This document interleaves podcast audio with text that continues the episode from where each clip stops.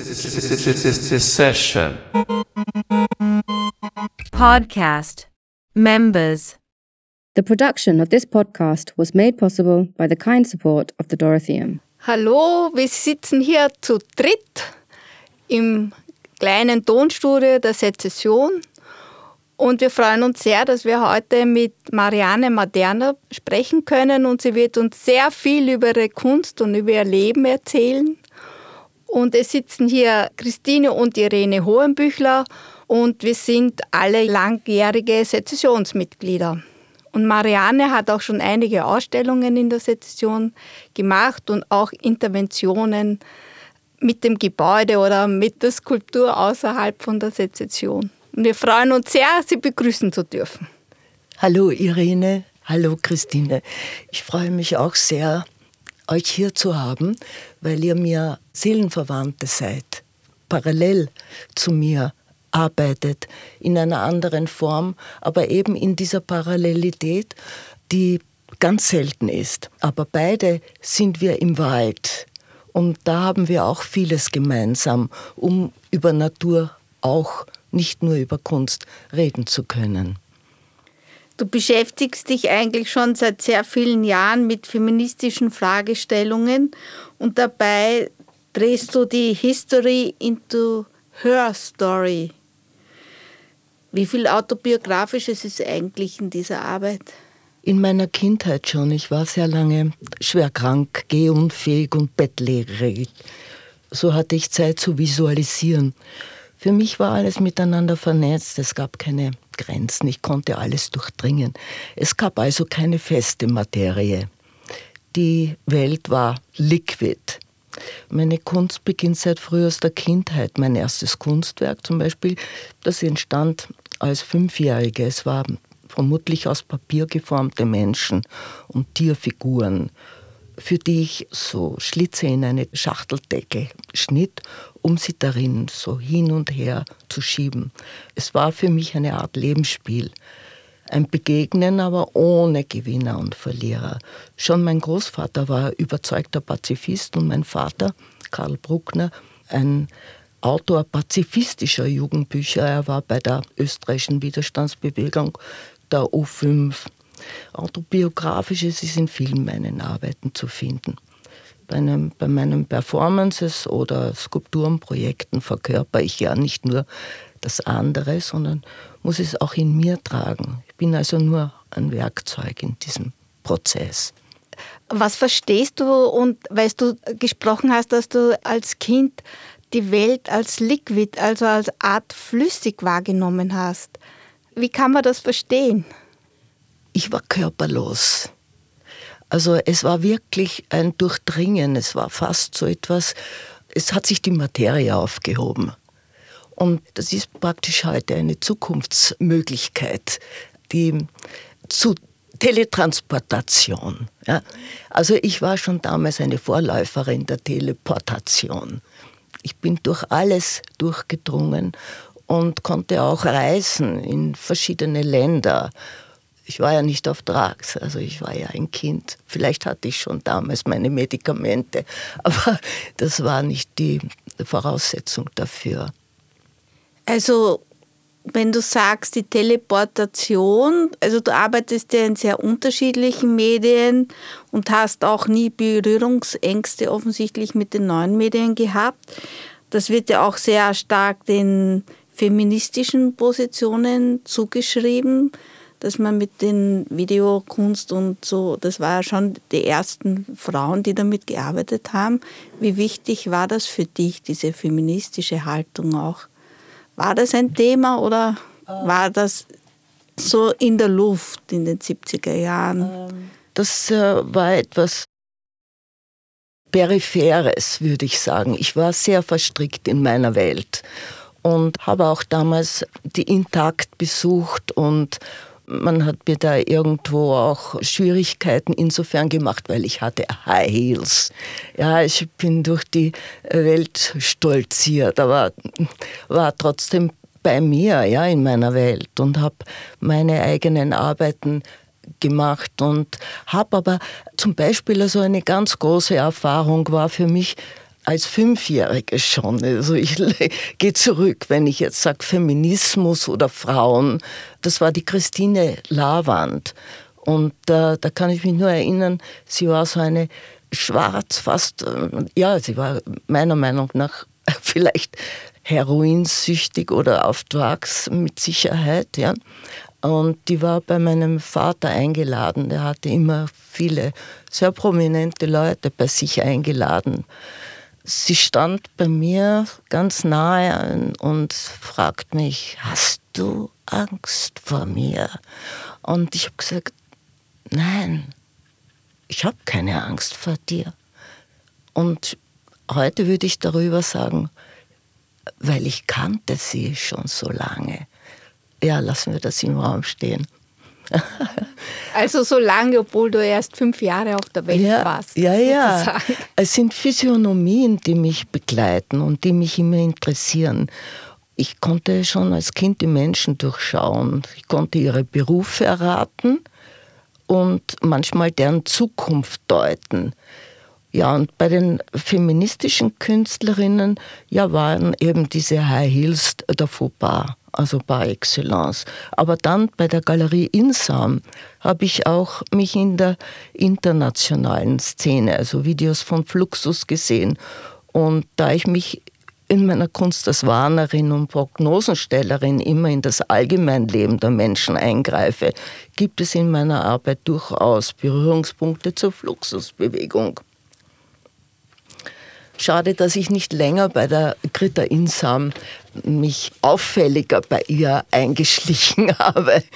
Ja, wir waren irgendwie, manchmal war ich zu scheu für das, immer dabei sein zu müssen. Und bereits in den späten 60er Jahren habe ich apotropäisch gezeichnet und geformt, um etwas dagegen unternehmen zu können. Es war die Absurdität der Männerdomäne, die weltweite Umweltzerstörung. Also es lag einfach damals bereits in der Luft. Heute wird das besser und genauer ausformuliert. Und die Frauen vor allem sind nicht in ihren Reservaten, müssen sich nicht mehr herauslösen und sich selbst zu definieren und sich in diese Welt als in ihren Positionen hinein zu manipulieren, sondern sie sind ermächtigt bereits. Mhm. Und heute ist es in der Kunst, sind sie alle ermächtigt.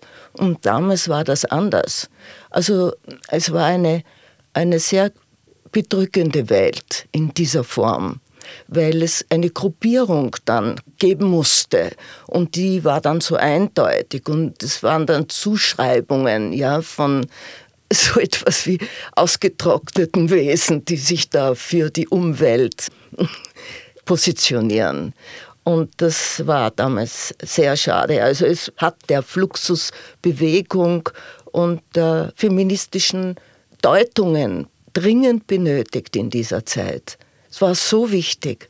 Heute ist es nicht so auffällig. Damals war es sehr auffällig.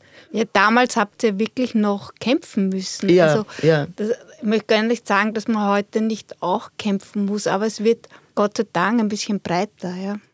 Naja, vor allem auch damals war ja auch etwas, zum Beispiel habe ich da eine, eine, ja, eine Erzählung da jetzt. Damals der Bundeskanzler selbst und ich saß zierdend neben ihm, zierdend, ja. Ja, man hat mich genommen, hat mich dort neben ihm gesetzt. Dann gab es zwölf Gänge und seine Stimme sonor. Aber 1973 wurde mit 50,47 Prozent Nein-Stimmen das AKW Zwentendorf abgewendet. Und da war ich auch dabei und habe meinen kleinen Sohn beim Aufkleben, Plakatieren und Graffitieren, also damals schon ein künstlerischer Prozess, in, sagen wir, in einer politischen Haltung eingeschult und ebenso 1984 bei der Besetzung der Heimburger Au. Ab 1973 arbeitete ich an der Figurengruppe Der Springer und Nicker die ich dann 1981 in der Sezession zum Beispiel gezeigt habe. Das ist eine Skulpturengruppe, die in Reihe und Glied gruppiert unter anderem auch die Ausweglosigkeit in ihrer Konformität zeigt. Und das war in dieser Zeit ganz besonders stark. Also ich habe mit meinen Arbeiten darauf reagiert. Aber eigentlich warst du politisch dann auch schon tätig und hast das irgendwie aber dann oft so ironisch oder schalkhaft oder wie soll man das sagen, in deine Kunst einfließen lassen. Also es war nie mit dem erhobenen Zeigefinger, dieses Einfließen der politischen Haltung. Nein, ich habe mir meine Skizzen gemacht, meine Worte dazu gebildet, Worte verkonglomeriert und äh, Wortschöpfungen dazu, immer wieder frei erfunden. Und die Zeichnungen waren immer Kürzel dazu, zu einer entsprechenden Figur, Skulptur die ich dann in die entsprechenden Materialien auch aus hier zum Beispiel die Nicker und Springer in Lehm- und Zementmischung, da habe ich dann erfunden, wie man das macht. Ja. Die mussten etwas verdeutlichen. Ich habe mir vorgestellt, dass es eine Möglichkeit gibt, in der Kunst eine Art der Verdeutlichung eines Sinnbildes oder dieser ganze Prozess hätte eigentlich gefilmt werden müssen, wie das entsteht, wie das geformt wird, wie das erzeichnet wird, wie das, wie das erformt wird. Ja? Es waren ja Erlebnisse, die ich mit den Menschen hatte. Und äh, wo mir viele Situationen in der Zeit rundherum aufgefallen sind. Aber es hat sich letzten Endes nicht sehr viel verändert. Es hat sich nur verschoben.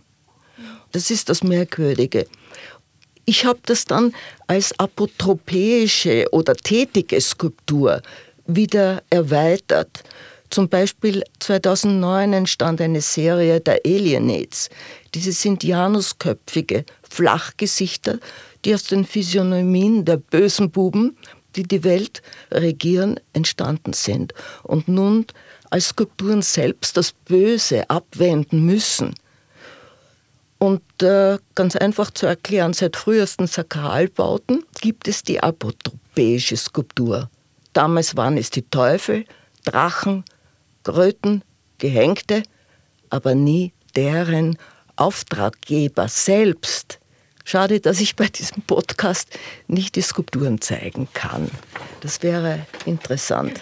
Ja. ja, da möchte ich gern dich fragen, wie du zu, zur Wahl deiner Materialien, zu deiner Materialien kommst. Also nicht nur jetzt Materialien im physischen Sinn, sondern auch im, du arbeitest ja auch sehr viel mit Text, sehr poetisch, also der Text wieder zur Literatur bei dir. Ja, die Sprache ja. ist sehr wichtig auch. Ja. Ist ein, vielleicht hast du das von deinem Vater geerbt.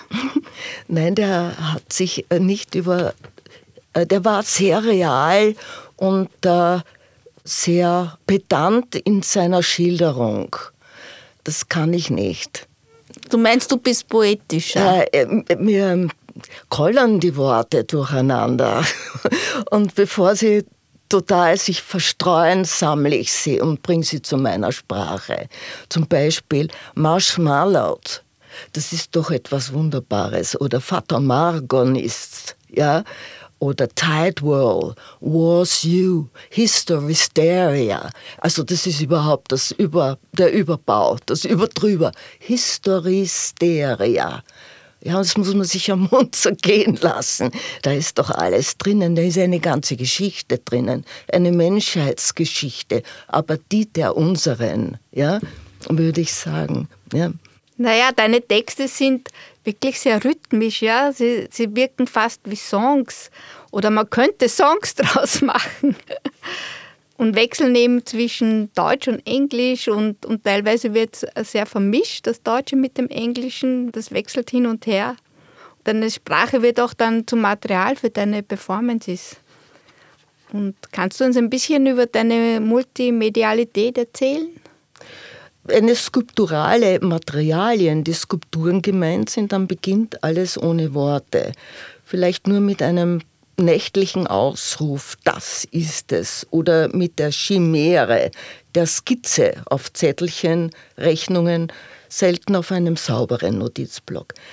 Denn dieser würde mich in seiner idealen Form irritieren. Minimalste Linien, also ohne Schattierungen dürfen es dann sein, die die künftige Skulptur skizzieren manchmal umrunden Worte, Wortkonglomerate, die Skizzen, nie zu viele davon, sonst brauche ich es ja nicht mehr zu formen. Künstlern ist es schon gesagt. Bei der multimedialen Rauminstallation der Humanimas bei Zeitkunst in der Dominikanerkirche Krems 2013 hat alles selbstständig zu singen begonnen. Das Teatro Liquidita Luciferase im Trockenen hat mich zeichnen, formen, schreiben, singen und komponieren lassen. Da musste ich nicht mehr viel dazu beitragen. Ne? Und bei den skulpturalen Porträts der Radical Busts, die haben sich meiner bedient und haben aus mir herausgesprochen. Nach den Formen dieser Frauenpersönlichkeiten war ich immer ganz erschöpft, ausgelaugt. Heute ist es aber einfach. Es ist so wie mit einem freundlichen Besuch. Ich freue mich auf diese Begegnung. Natürlich ist viel Autobiografisches darin. Das betrifft schon die Auswahl der Person. Es muss die Sympathie dabei sein. Und das betrifft eigentlich alles. Die Sympathie gegenüber deren Porträt und deren Wirken. Es ist ein schauspielerischer Akt. Denn du musst eine Person in dieser Zeit in dir tragen, diese Person. Du musst sie verkörpern, damit du sie erformen, verkörpern, auch im Poem dann erschreiben kannst. Also bewegen mich diese Materialien und ich sie. Wenn wir einander gefunden haben, dann und über Multimedialität, das ist ganz einfach. Das ist etwas zum Benützen bis zur letzten Konsequenz, zum Ausnützen. Du trägst ja alles in dir, du bist das Instrument, das du bedienst. Du erlaubst dir darauf zu spielen.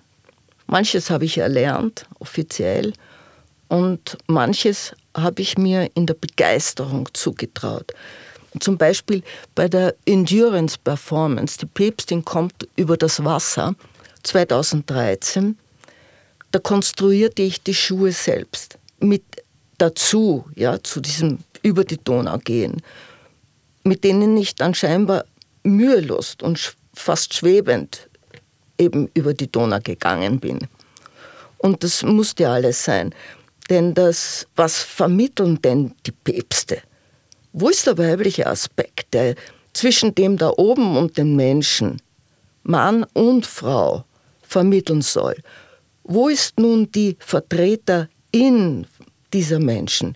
Nur Vertreter und die lasse ich nicht in mein Haus, denn sie reden ja Latein. So musste ich selbst im Gewand der Päpstin über die Donau zu meiner Skulptureninstallation in der Dominikanerkirche. Dann denn zu dem Weltentheater Humanimals hat es geheißen, selbst pilgern. Und bei der Graffiti Kletter Performance Budine im Christinen 2005 erfand ich eine Seilkonstruktion, bei der ich dann auch gut abgesichert meine Antikriegsparolen auf die Außenwände des Flakturms schreiben oder malen konnte. Und bei der Huhuman Performance 2021 im Art Brüt Museum in Gugging trainierte ich mehrere Tage, um dann beim Poem sprechen im Spagat die Leviten lesen zu können. Leviten für junge Leute und darüber hinaus. Bei meiner letzten Performance im Sommer 2023 bei Tuesday Sezession bin ich erstmals tätig geworden. Der Ukraine-Krieg, das war die treibende Wut der Anlass.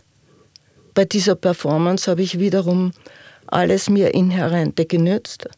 Eine seit 2013 bestehende 3D-Animationsraumprojektion, die ich dann durch verschiedene Animationszeichnungen thematisch auch erweitern konnte.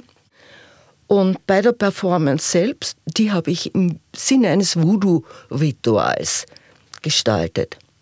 Es ist heute noch immer die His Story, die uns begleitet. Eine Kriegsgeschichte, gegen die ich mich unter Miteinbeziehung der Zuschauer in dieser Performance zur Wehr gesetzt habe. Ich habe an diesem Tag natürlich die Zauberkraft genützt, die nur wenige Künstlerinnen nützen können. Und ich habe handmade, hautfarbige Gelee-Figuren zum Verspeisen angeboten. Mit dem Verspeisen kann die Kraft des anderen in dich übergehen, aber auch als Kastrierung dieser Kraft angesehen werden. Dabei kommt es natürlich auf die Darstellung des Reliktes an. Diese Skulptürchen waren aus rosa Zimt, Limetten, Gelee geformt und bildeten dadurch die Visualisierung des Abbildes. Eine durch Testosteron gesteuerten und antreibenden Kriegskraft. Jene des hier in einer Skulptur versammelten hormonellen Aspektes. Und manchmal trifft dies dann auch zu. Ich meine die Wirkung.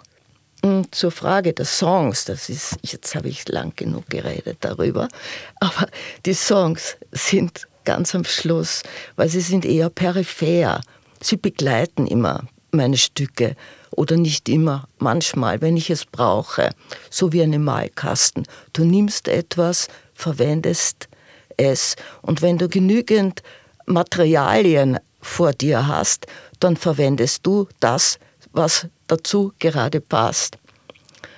Also, auch das ist ganz einfach. Immer wenn ich swinge, zum Beispiel, wenn der Rhythmus in mir ist, der Rhythmus, der mich antreibt, dann komponiere ich mit allen mir zur Verfügung stehenden Mitteln.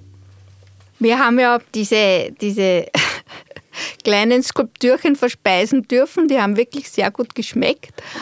Und, und ich habe das so, also es war so für mich so berührend, wie du uns als Publikum sozusagen angelockt hast. Weil du bist ja da gestanden, als würdest du deine Hände anlocken, dass sie jetzt kommen, nur ihre Körnchen picken. Aber ich war dann eben ganz erstaunt, weil sie, was gibt sie denn da uns? Weil es hat eigentlich ausgeschaut wie so ein, also die Figur habe ich nicht so richtig erkannt. Das war für mich wie so ein männliches Geschlechtsteil. Und ich habe mir gedacht, Jesus, na, was gibt sie denn uns da? Ja, das ist unsere einzige Chance, also gegenüber den Machthabern, die derzeit unwahrscheinliche Kriege führen und noch unwahrscheinlicher, als es schon einmal war, weil es wäre doch eine Chance gewesen, das alles zu sehen, die Mimik der Machthaber zu sehen. Und es ist noch nicht, es ist nicht passiert. Durch die Medien wird die Mimik, deren Gesten, deine unglaubliche Präpotenz und des Nochmaligen, des Wiederholens. Und es ist nicht zu lösen es passiert mit denselben Mitteln, mit denselben Gesten, mit denselben Aufmärschen, mit denselben Machtgehaben und die Kriege finden vermehrt statt. Naja, und es wird alles noch technologisierter. Also man kann sagen, die Drohnen, die lösen alles Menschliche dann ab, weil du sitzt ja nicht mehr am Steuer und es wird noch entmenschlichter, aber brutaler wahrscheinlich dadurch, ja. Was uns noch so auffällt bei deinen Arbeiten, sind sehr, sehr reell. Also es ist immer wichtig, dass das viele entsteht eigentlich. Und hat das was mit einem meditativen Charakter zu tun? Wenn ihr sagt meditativ, sage ich jetzt vielleicht oder nicht unbedingt oder äh, aber ich swinge, ich swinge mit. Also ich bin im Tanz des Systems und die vielen, die sind ebenso in diesem Ritual integriert. Das sind meine Akteure, Akteurinnen. Zum Beispiel bei der Budinen-Christinen-Installation. Diese Skulptürchen werden nicht verspeist. So wie die archaische Skulptur auch, sind sie Steckfiguren. Wie auch der Ursprung der Kunst. Denn es waren die ersten Künstlerinnen, die ihr eigenes Abbild zu Steckfiguren, Idolen für die Erde und für die Früchte dieser Welt formten. Vielleicht war es ihre sogenannte Mütterlichkeit als die Sorge um die anderen. Hier notwendigerweise in ihrer Überzahl bei den Putinen Christinen stecken meine ca. 2000 Figürchen in einer Sandaufschüttung einer Großrauminstallation. Es ist ein Heer gegenüber Produktion und Überbevölkerung, dazu geeignet, Spermien zu schlucken, noch vor ihrer Wanderung. Da ist Marcel Duchamps Urinoir Mat doch nur ein Fundstück. Ein schickes Postkarten erhältliches Junk Multiple im Gegensatz zu den Putinen Christinen, denn diese sind handmade. Alles Einzelstücke, alles Originale und haben den zusätzlich notwendigen weiblichen Oberkörper über allem, der sie auch als geformte Skulptur überzeugender ausweist. Schade, dass ich sie hier nicht zeigen kann. Diese in ihrer Vielheit zu formen und das Unternehmen durchzustehen, das ist dann die sogenannte Meditation als Reflexion und Abwehr gegenüber einer sich unendlich vermehrenden Weltbevölkerung. 2003 betrug sie 6,3 Milliarden. 2023 7,8 Milliarden. 2030 geschätzte 8,3 Milliarden. 2050 10 Milliarden. Ich habe immer versucht, diese technische Reproduzierbarkeit des im 20. Jahrhundert mit dem Handgeformten zu unterwandern. Ob in meinen Bodypaint-Videos als einzeln aneinandergereihte Stop-Motion-Pictures, die in der Blickle Stiftung zu sehen sind, oder den 3D-Mehr, äh, von dem habe ich schon gesprochen, 3D-Mehrkanal-Raumprojektion-Video Humanimals, das aus tausenden handgezeichneten Flipbook-Zeichnungen erstellt wurde. Immer sind diese Installationen aber auch eine besondere Attraktion, weil sie den Raum durch ihre nachtleuchtende Vielheit in ein spektakuläres Raumerlebnis verwandeln können. Aber für den Ausstellungstransport genügen dann nur ein paar mit den Figürchen, mit der gesamten Installation befüllte Kartons. Das ist der Trick an der Sache. Ein weiblicher, denn das liegt uns, diese spektakuläre, aber mit Einfachheit. Ja, deine, deine Figuren oder Figürchen und diese, diese Ansammlung, die erinnert auch ein bisschen an dieses chinesische Heer, das gefunden wurde aus diesen Tonfiguren. In China. In China, ja. Ja, wenn diese etwas bewirkt haben, wahrscheinlich war es das Heer, das es bewirkt hat, aber hat es ihm bewirkt, dass es geschützt hat vor einem Öffnen des Grabes? Ich bezweifle das in dem Fall. Ich mache ja auch in dem Fall bei mir in meiner Arbeit auch eine ein Fantasy Work. Ja, es ist ja auch etwas eine Sci-Fi-Novelle letzten Endes. Es ist ja nichts anderes. Ob das jetzt die Budinen sind, ob das die Humanimals sind in ihrer Installation. Es ist ein Fantasy-Work. Ja, aber diese zur 650-Jahr-Feier, diese der Universität in Wien, hast du da Büsten angefertigt, also 33 bedeutende Frauen aus der Wissenschaft und Kunst hast du da dargestellt und ein schönes Buch dazu, das begleitend gemacht worden ist. Aber wie hast du diese Frauen gefunden damals? Waren die schon lange Begleiterinnen zu dir, zu deinen Gedanken? Hat es dich geärgert, dass den Frauen nie so eine, so eine Präsenz geboten worden ist in der Universität? Diese Frauenpersönlichkeiten haben eigentlich nicht im Speziellen die Universität betroffen, sondern es waren Frauenpersönlichkeiten aus der Geschichte, aus der Kunstgeschichte, aus Kunst, aus Wissenschaft, aus Musik und darstellender Kunst. Es waren meine, meine Sympathien, die ich mir herausgesucht habe. Und es war für mich auch notwendig, sie in einer Buchform identifizieren zu können. Also das war das zweite Projekt dazu. Sie auch in einer unangemessenen Sprache zur Sprache kommen zu lassen ihnen durch meinen Blick ihr Abbild in meiner Sprache geben zu können. Radical Busts, das war also der Titel, ist ein schauspielerischer Akt, über den ich schon zuvor gesprochen habe. Erst wenn ich diese Person visualisieren kann, ist es möglich, sie zu skizzieren, zu, zu formen, zu erschreiben.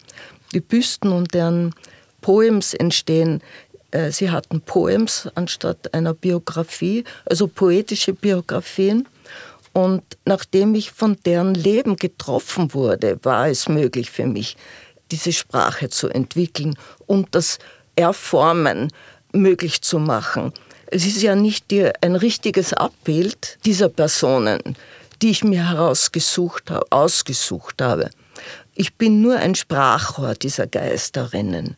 Im Arkadenhof der Universität Wien stellte ich 2015 erstmals 33 imaginäre goldene Porträtbüsten bedeutender Frauenpersönlichkeiten den dort stehenden 150 damals ausschließlich männlichen Büsten gegenüber. Ich habe diesen Platz nach langem Suchen gefunden.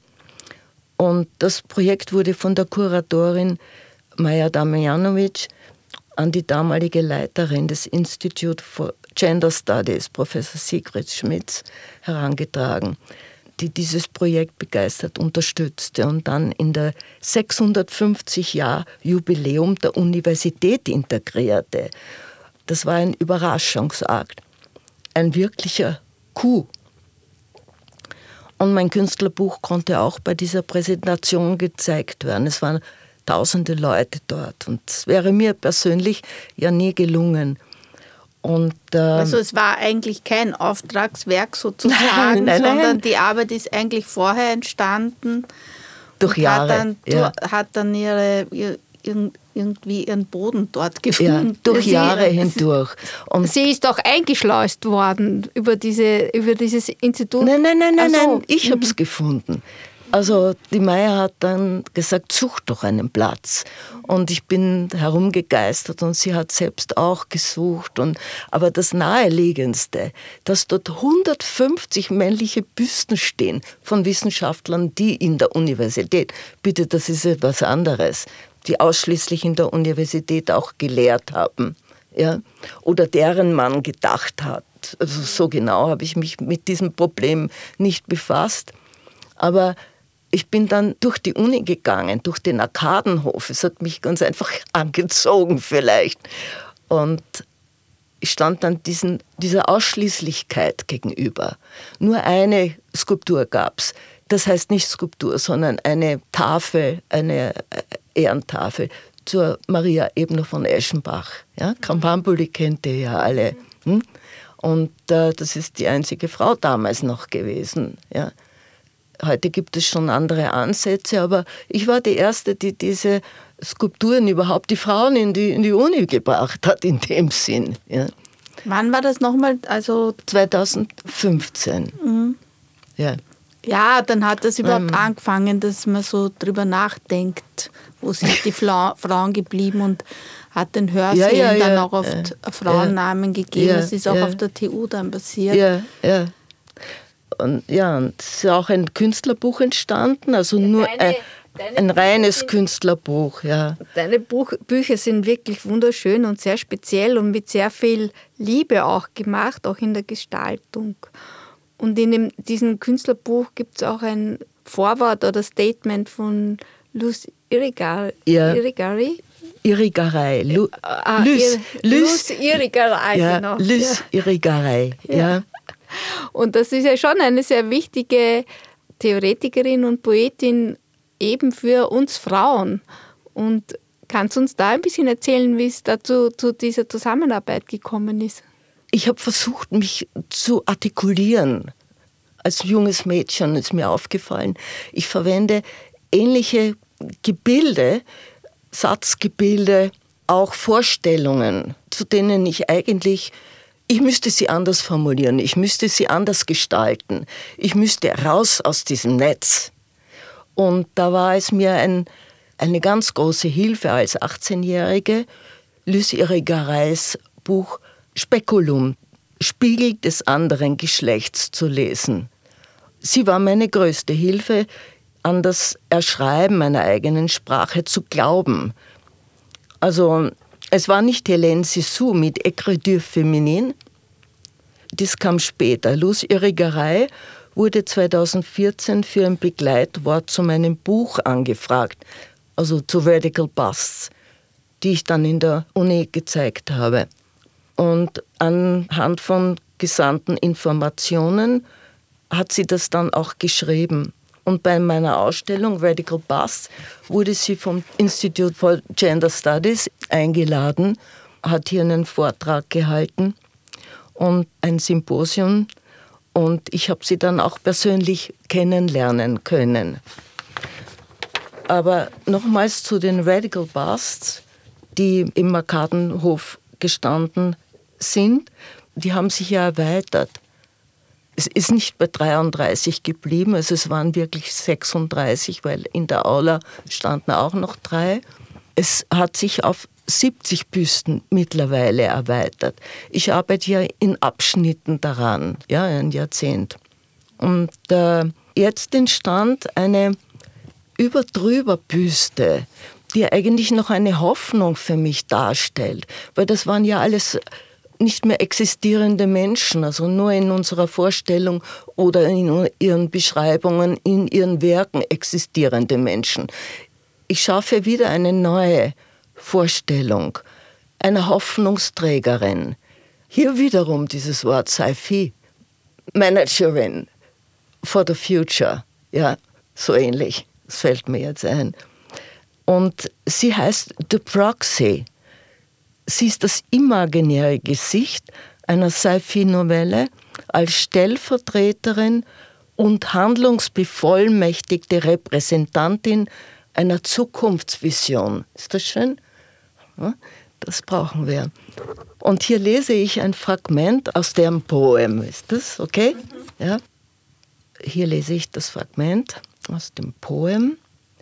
Sie ist dort aufgetaucht, bevor man gezündet die Erde gedrillt, sich weiter öffnen wird, eine raketengelochte Ozonschicht den durchströmenden Sonnenbrand nicht mehr hindern kann und der entmineralisierte Meeresboden die Pole verändern und wandern lässt.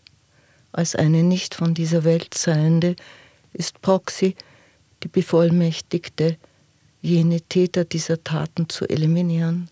The Proxy is Everywhere, wo die 2000er Generation ihr Zeichen trägt.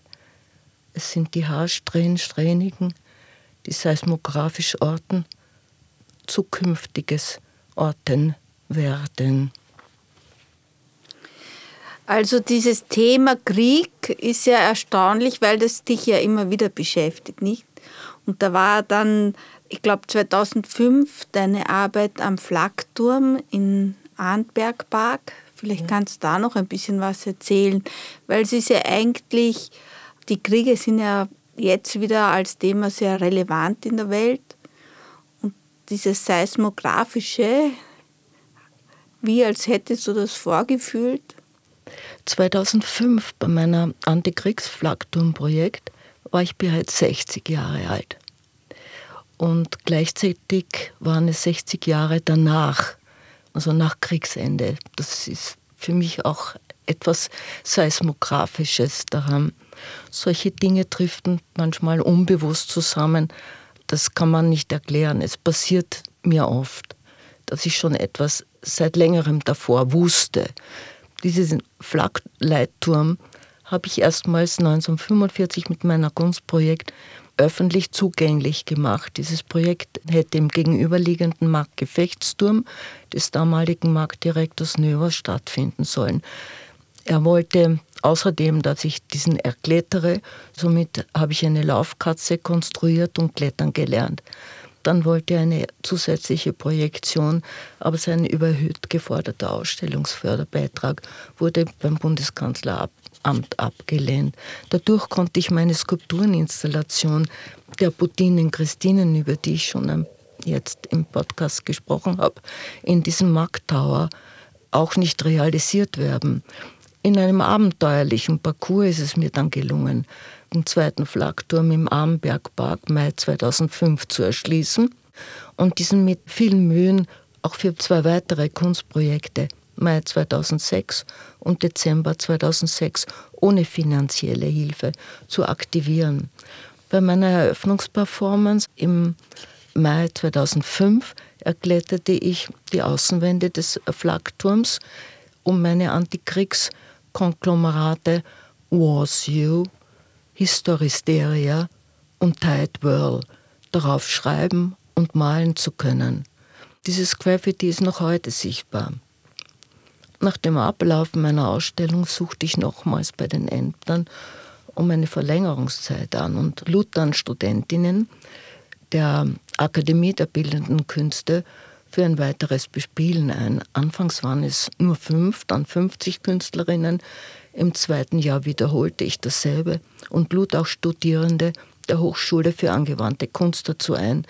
Der Andrang, der war enorm und die Künstlerinnen, die arbeiteten in den vielen verzweigten Räumlichkeiten, auch Schutzräumen, mit einer unglaublichen Vehemenz und Anspannung.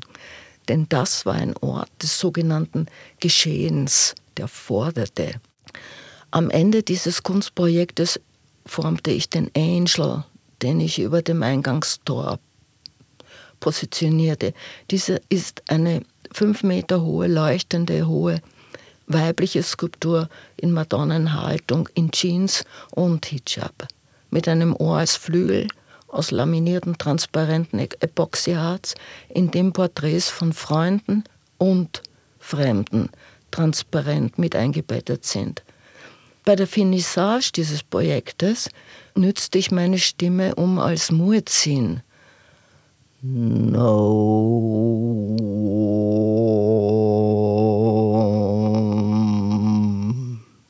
vom Flaktum singen zu können. No war.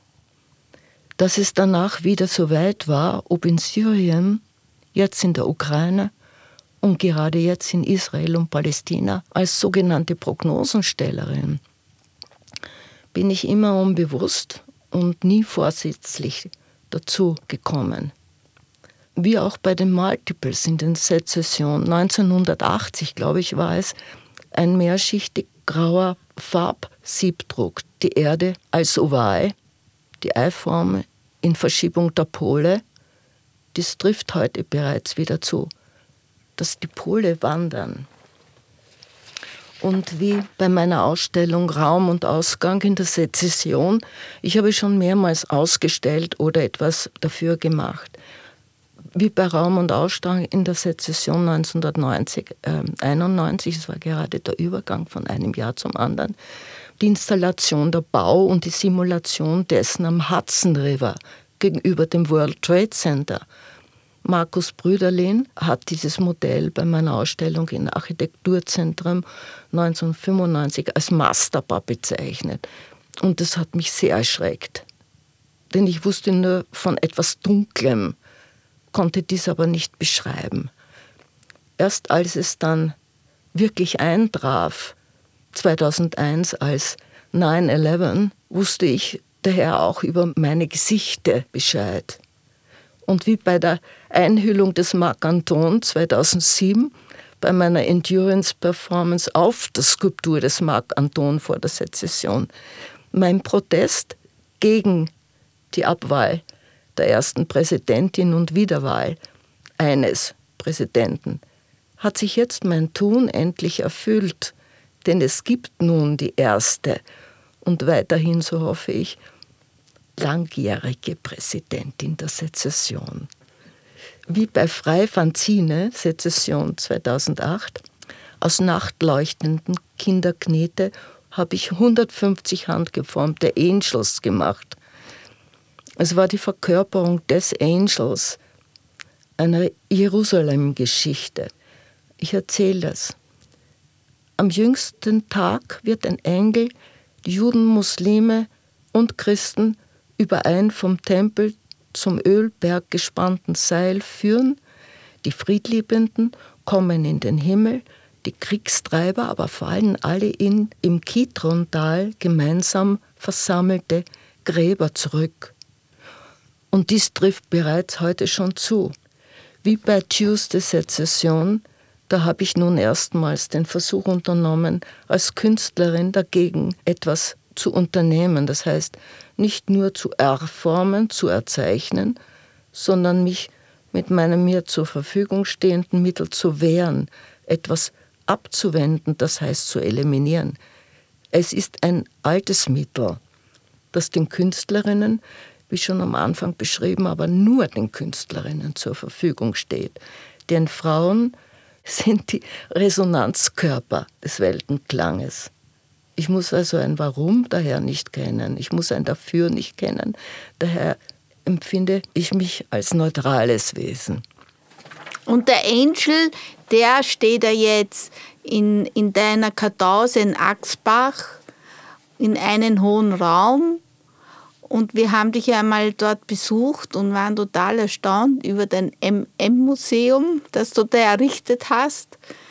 Und das ist ja unglaublich, weil du ja da viele Arbeiten praktisch, für viele Arbeiten einen Raum geschaffen hast, wie so ein Gesamtkunstwerk. Ist dir das sehr wichtig?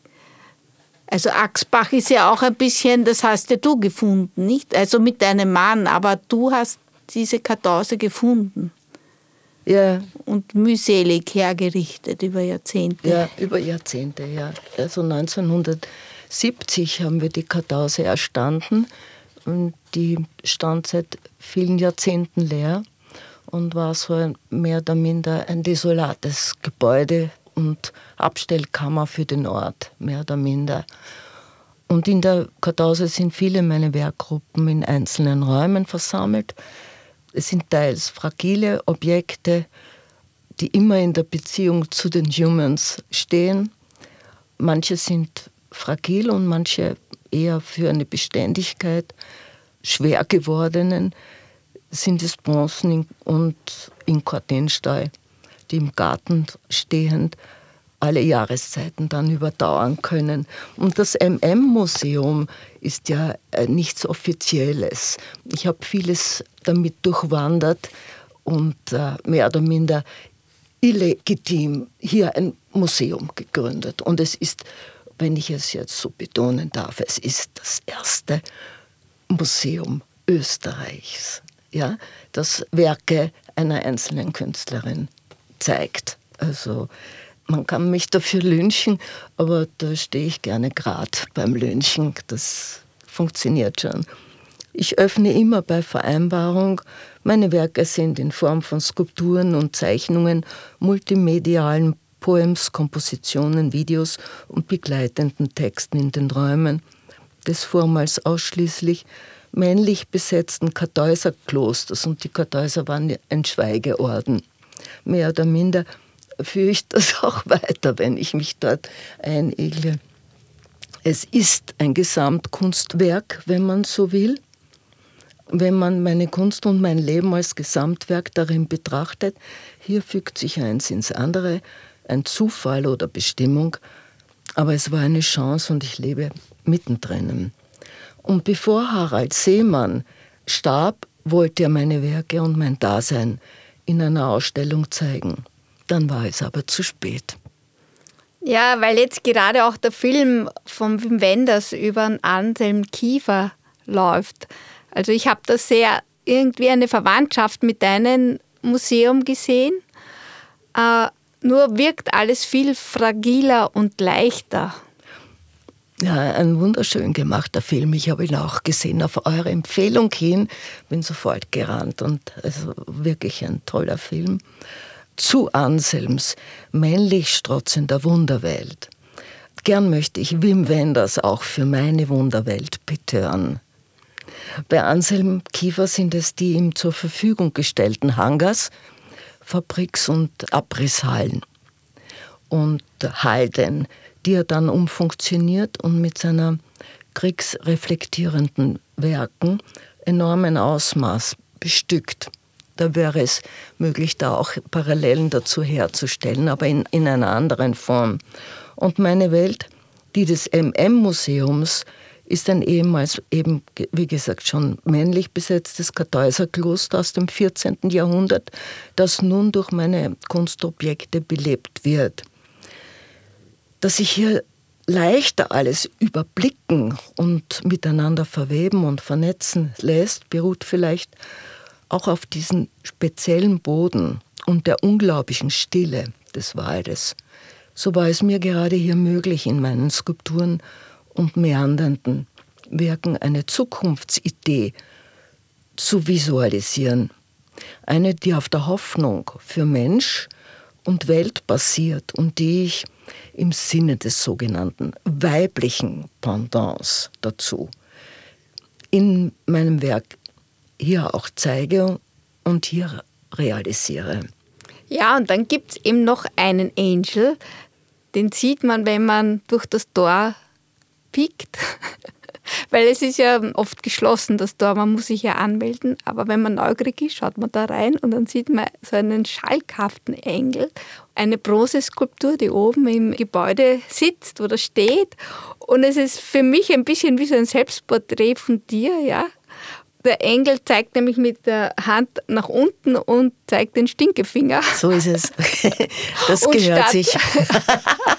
und statt den Flügeln hat der Engel ein großes ein Ohr. Ohr. Ja, das gehört sich.